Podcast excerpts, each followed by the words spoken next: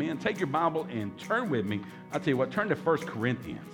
1 Corinthians, and we'll be in chapter number 13. Our Bible study tonight, I've called it the good life. That's what I thought I had last night once I finally got that ham in front of me at Liberty Grove. I thought I was having the good life. But you know, one of the signs, and you'll be happy to know this, one of the signs of good health is a good appetite. Right? The fact that if you've got a good appetite, it's a sign that you are healthy. And the only thing that'll satisfy a good appetite is good food. But that's where the problem is. Because what I call good food and what my doctor calls good food is two different things. Amen? I define good food by what tastes good to me. And my doctor defines good food by what's good for me. Now, I think one of the, the miracle foods out there, and I'm not a dietitian or anything like that, I think it's fruit. Right? Anybody here that just can't stand fruit tonight?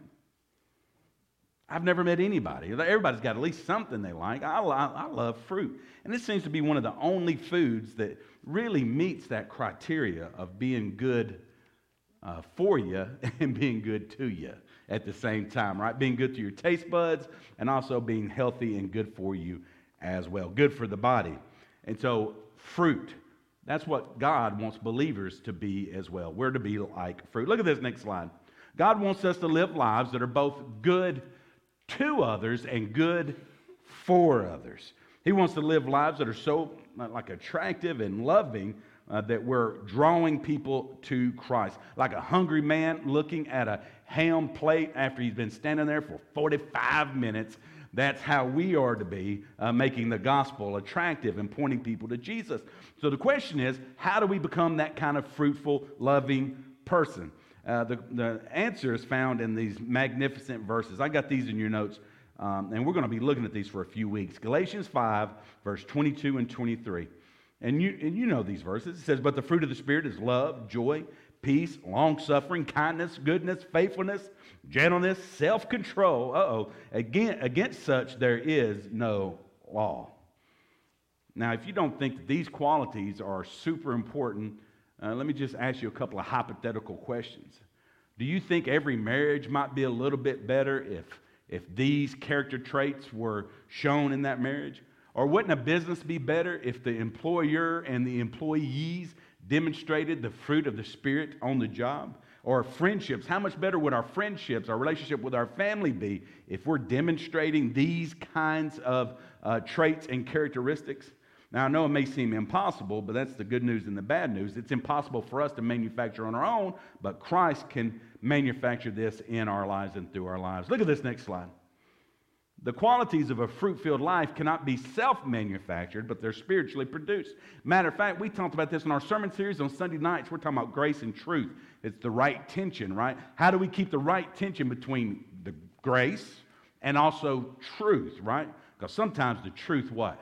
Hurts, right? And so we want to keep that tension between grace and truth. And I've noticed that whenever I'm full of Marcus, I shift over to the truth side. I'm more likely to tell you how it is, right? And maybe I slip away from grace a little bit. And the same thing is true of this. When I'm less full of Christ and I'm more full of Marcus, right?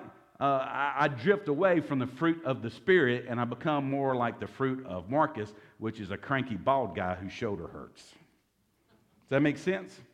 And you can't gin this up. You can't fake this on your own. You've either got it or you don't. And there's the problem with believers who just do not have it. Uh, and, the, and the first one that is listed is love. And there's a reason why love is the first. Love is the key. It's the none of the others are even possible. If you don't have love, none of the rest of them can even happen. They all flow out of love. Matter of fact, Jesus told a lawyer one time in the, in the New Testament that you could boil all of the Old Testament law down to one word love, right? And two things love God and what? Love others like you, uh, as yourself. So, what does it look like? If you're going to be a loving person, a real loving person, a loving husband, husband, uh, wife, brother, sister, father, mother, friend, you're going to have some of these characteristics tonight. Let's look at it together. By our love, number one, our love should motivate us. We should be motivated by love.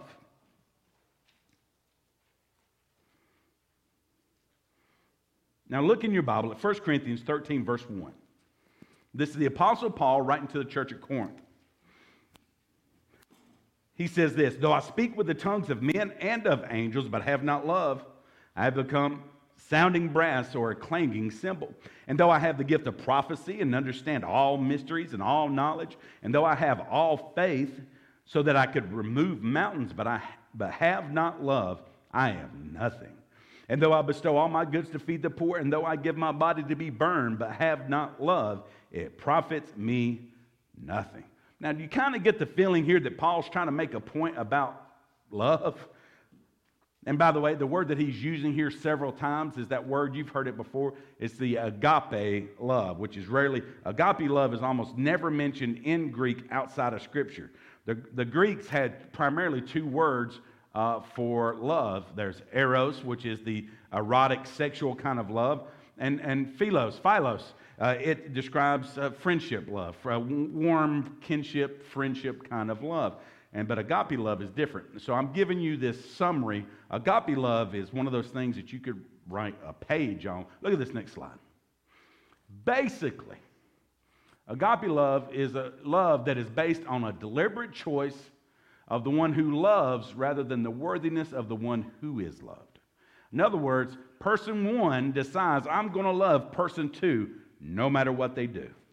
It's based on my decision to love, it's not based on their worthiness or how good they are. That's why this is that God kind of love. It's like how Christ chose us and he loves us despite all of our sin and everything we do. It's that kind of love. It goes against the flesh, it goes against reasoning many times.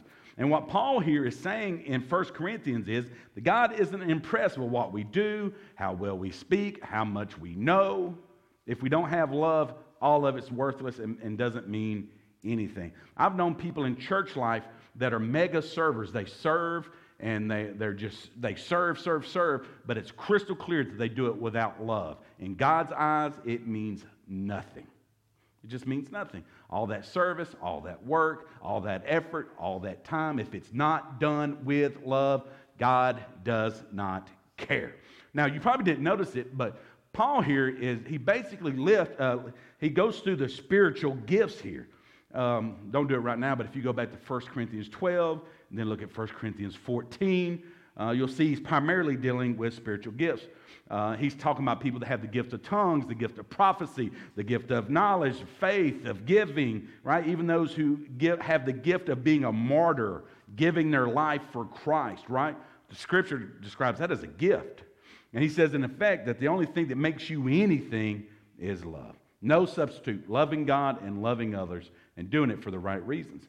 You know, by the way, whether it's uh, speaking in tongues, prophecy, the gift of knowledge, the gift of faith, you know, and all these different things. Every other religion in the world claims to have those.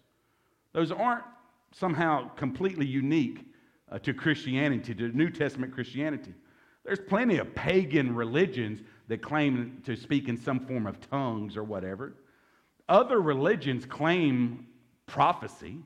Other religions, I mean, they actually uh, claim to have faith of some kind. Other religions give to the poor, not as much as Christians, not like Christians. Matter of fact, they're not even a close second, but they do. There are other religions where giving to poor people is a part of their faith practice. And so the point is, uh, we're not to get so impressed with the spiritual gift, we're to be impressed with the spiritual fruit, and the fruit is love. Look at this next line. The real mark of a real Christ follower isn't how much you do, your activity, it's your affection how much you love. And it's always obvious and evident when you love. It's ob- whenever I'm not being, when I'm full of Marcus, not full of Christ, it's obvious and evident I'm not being very loving. Everything you do for your church, for your family, right, for your friends, even for your boss at work should be motivated out of love.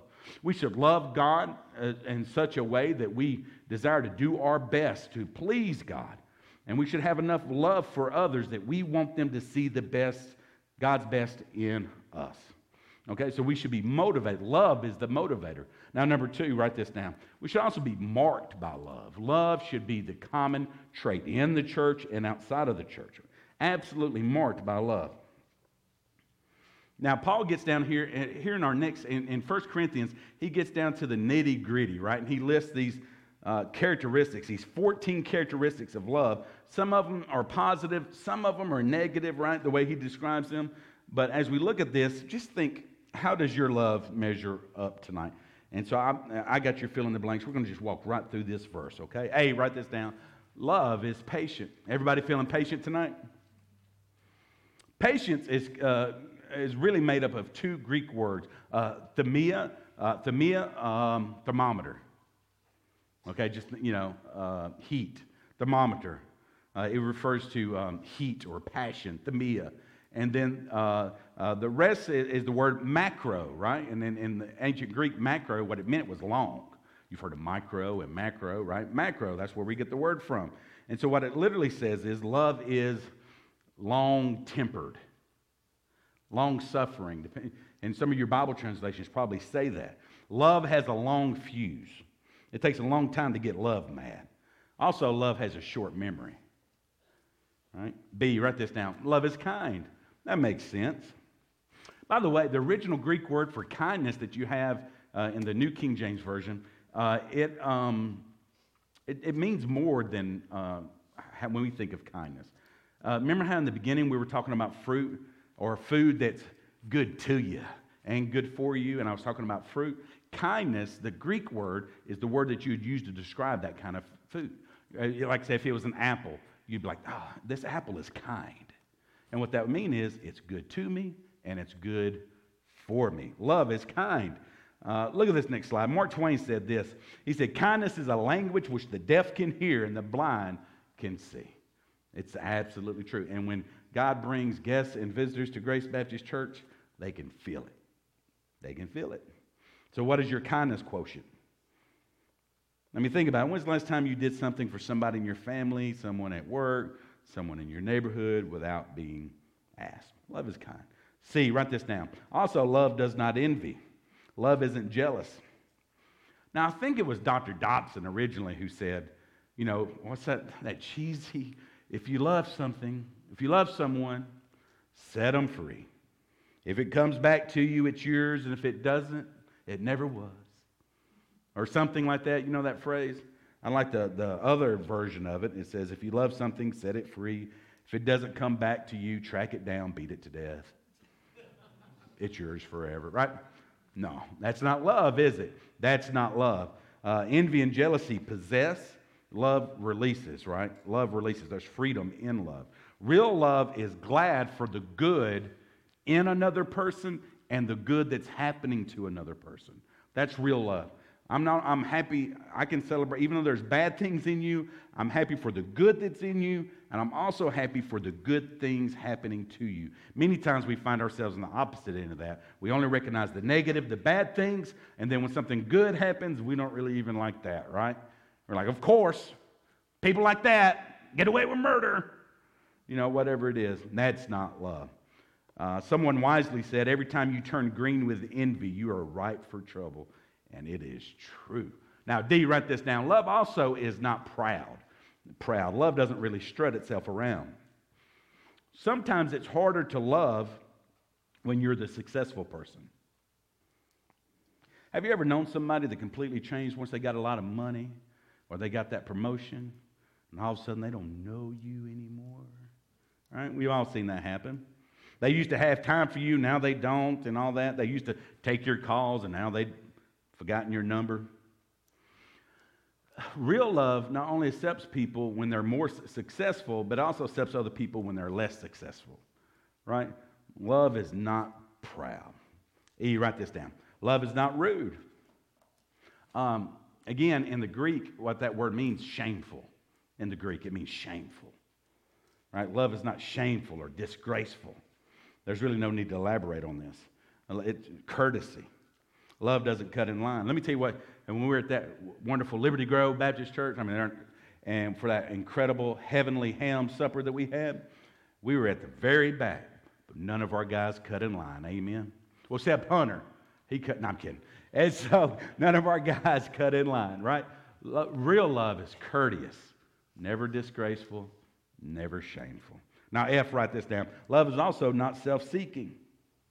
You've ever known somebody that you feel like they were friends with somebody just for what they could get out of it? You know what I'm saying? Right?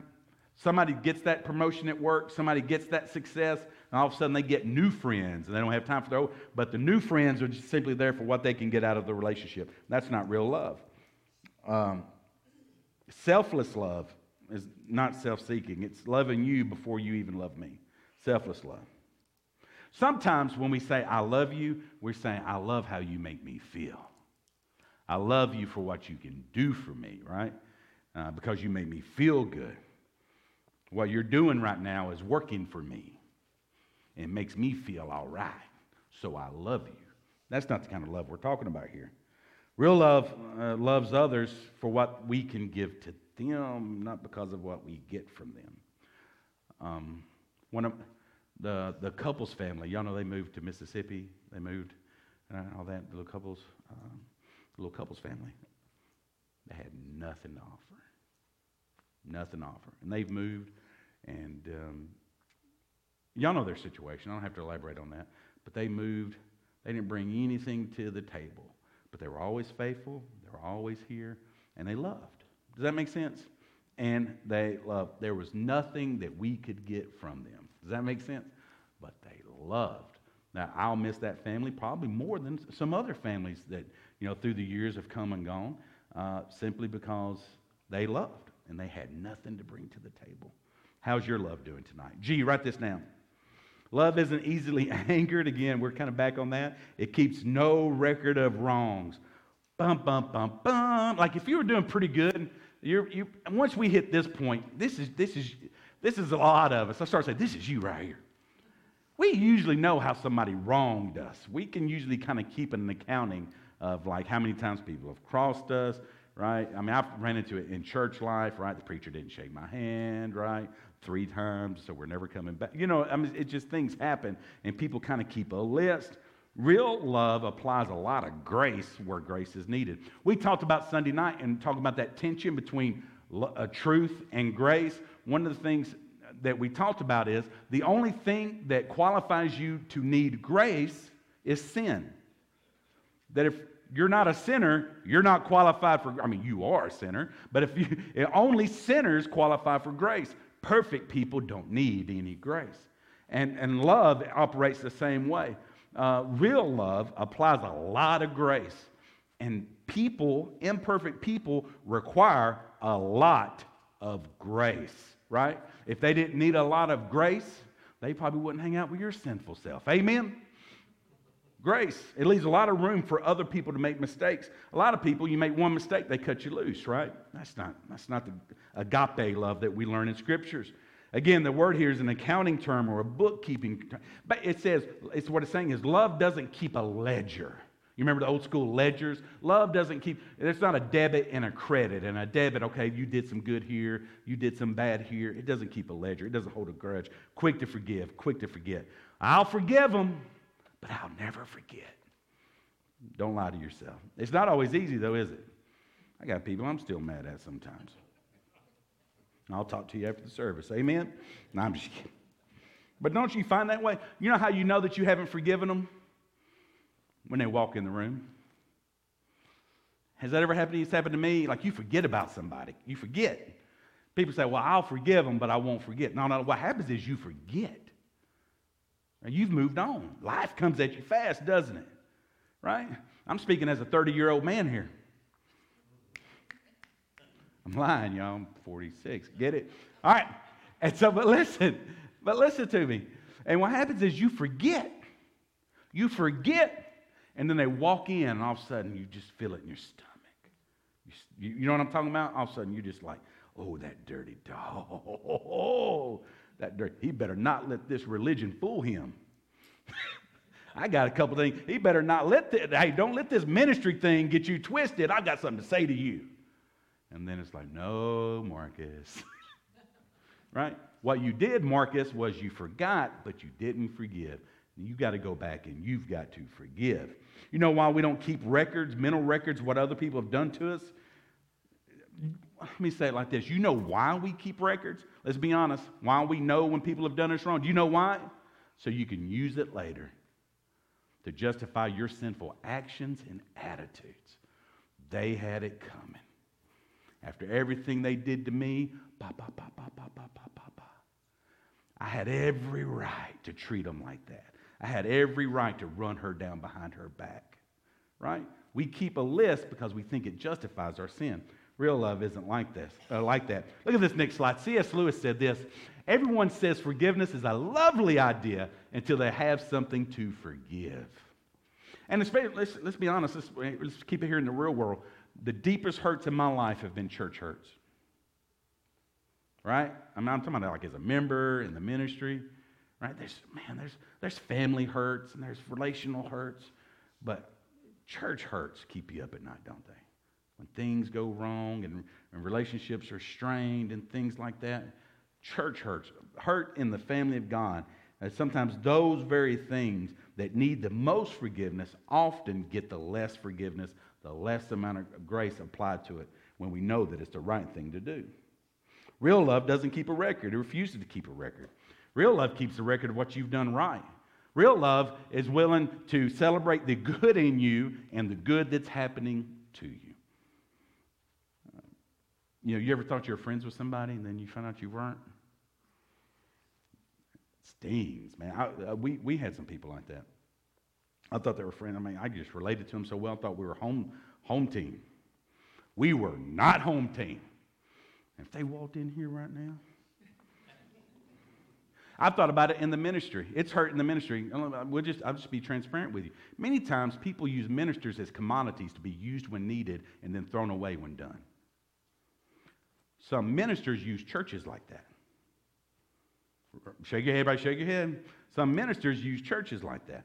It's been my experience in my life where people have occupied a great time of my energy and my time and my prayer life and my love and my grace and my compassion. And then once they're done, they're done with me. Does that make sense? And they move on and they leave you in the ash heap behind them. It's happened many times in the ministry. I've known many a pastor that gone to a church and went to a church and served a church for what he could get out of the church to move him on to the next thing rather than genuinely loving the people. This is not the kind of love that's described here uh, in God's word for us. Real love doesn't keep a record. How's your love doing tonight? H. I'm being too honest with y'all tonight. H, write this down. Love does not delight in evil, but rejoices with the truth. Again, ugh. this is the tough part of love. When you really love someone, you've got to be willing to do both. Tell them the truth, truth, and then receive the truth. So you got to be willing to give truth and receive truth. If you're not willing to do both things, it's not love. Even though it's painful and even though it's not pleasant, you have to be able to do uh, both. If you cannot hear truth from a friend, they're not your friend. If you cannot give truth to a friend, they're not your friend. But again, that tension, right? Grace and truth. Am I giving truth for the right reasons in the right way with the right heart? Or is this something that's just bugging me? There's a big difference. If you have a friend who's not willing to tell you the truth when you need to hear truth, right? They're not your friend. If you've got a friend that you're not willing to share truth with when it's right and they need to hear the truth, you're not being a friend to them either. Now, the next thing about love, uh, number three, write this down. We should be mastered by love. Mastered by love.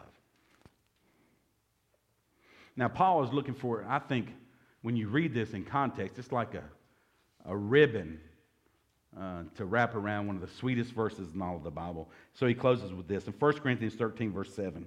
And he says, he's referring to love, bears all things, believes all things, hopes all things, endures all things. Right? Isn't that nice? And again, this is, this is poetic. You know, because you have love, does that, that, does that mean you believe the earth is flat? I mean, you know what I'm saying? And it's not like literal, you're going to believe everything. But again, this is poetic, bears all things and believes all things, hopes all things and endures all things. That word all there in your Bible is the word panta. Panta, it means all. You've, uh, you've heard of a pantheism, where they, you know, God is everything. You've got a pantry, right, where you keep all of your, your food stuff or whatever. A panacea is a cure for all things. It comes from this word that we have in our Bible, panta. It means all things. And Paul said, basically says we're always looking for the good, always hoping for the good in others. It's not negative, it's positive. It doesn't always look at faults, it looks at uh, what God is doing in their life. That does, again, that doesn't mean that love is blind. You ever heard that? Love is blind? Uh, somebody said this love is not blind, it sees more, not less, because it's willing to see. Uh, because it, it sees more, it is willing to see less. What I'm saying, sees more of the good, less of the bad. Grace, grace, grace. You can find something negative in anybody if you look hard enough, right? I've even found people like that don't even like my preaching. One in a million, I guess. Y'all know I'm joking, right? But what I'm saying though is you can find something negative in anything. You can find, stop writing that, don't write that down over there, Mr. Ron. He's raised one. But listen, you can find something negative about anybody, all that your spouse, your children, your people at work. You can find the negative. Let me warn you with this. Look at this next slide. Nothing is a greater love murderer, serial killer than being cynical, negative, and fault finding toward other people. Cynical, negative, fault finding. I've never seen a church that didn't have one, right?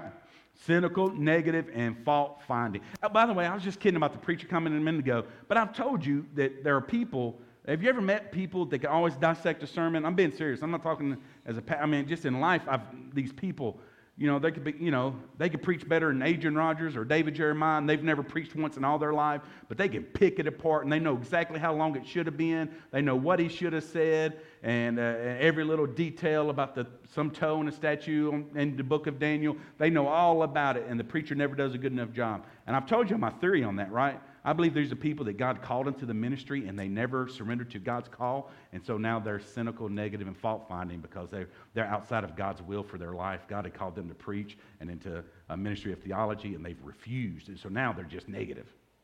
I believe that with all my heart. But nothing is a greater love killer than being cynical, negative, and fault finding towards other people. Does that describe anybody you even want to spend time with? Right? And I've shared with y'all before, I kind of default to negative, like when I'm full of Marcus, I could be negative and I don't like it. I heard about a fifth grader who wrote this poem on a sheet of paper. He said this about his girl and about Paul's girl. He said, Paul's girl was rich and haughty. My girl is as poor as clay. Paul's girl is young and pretty.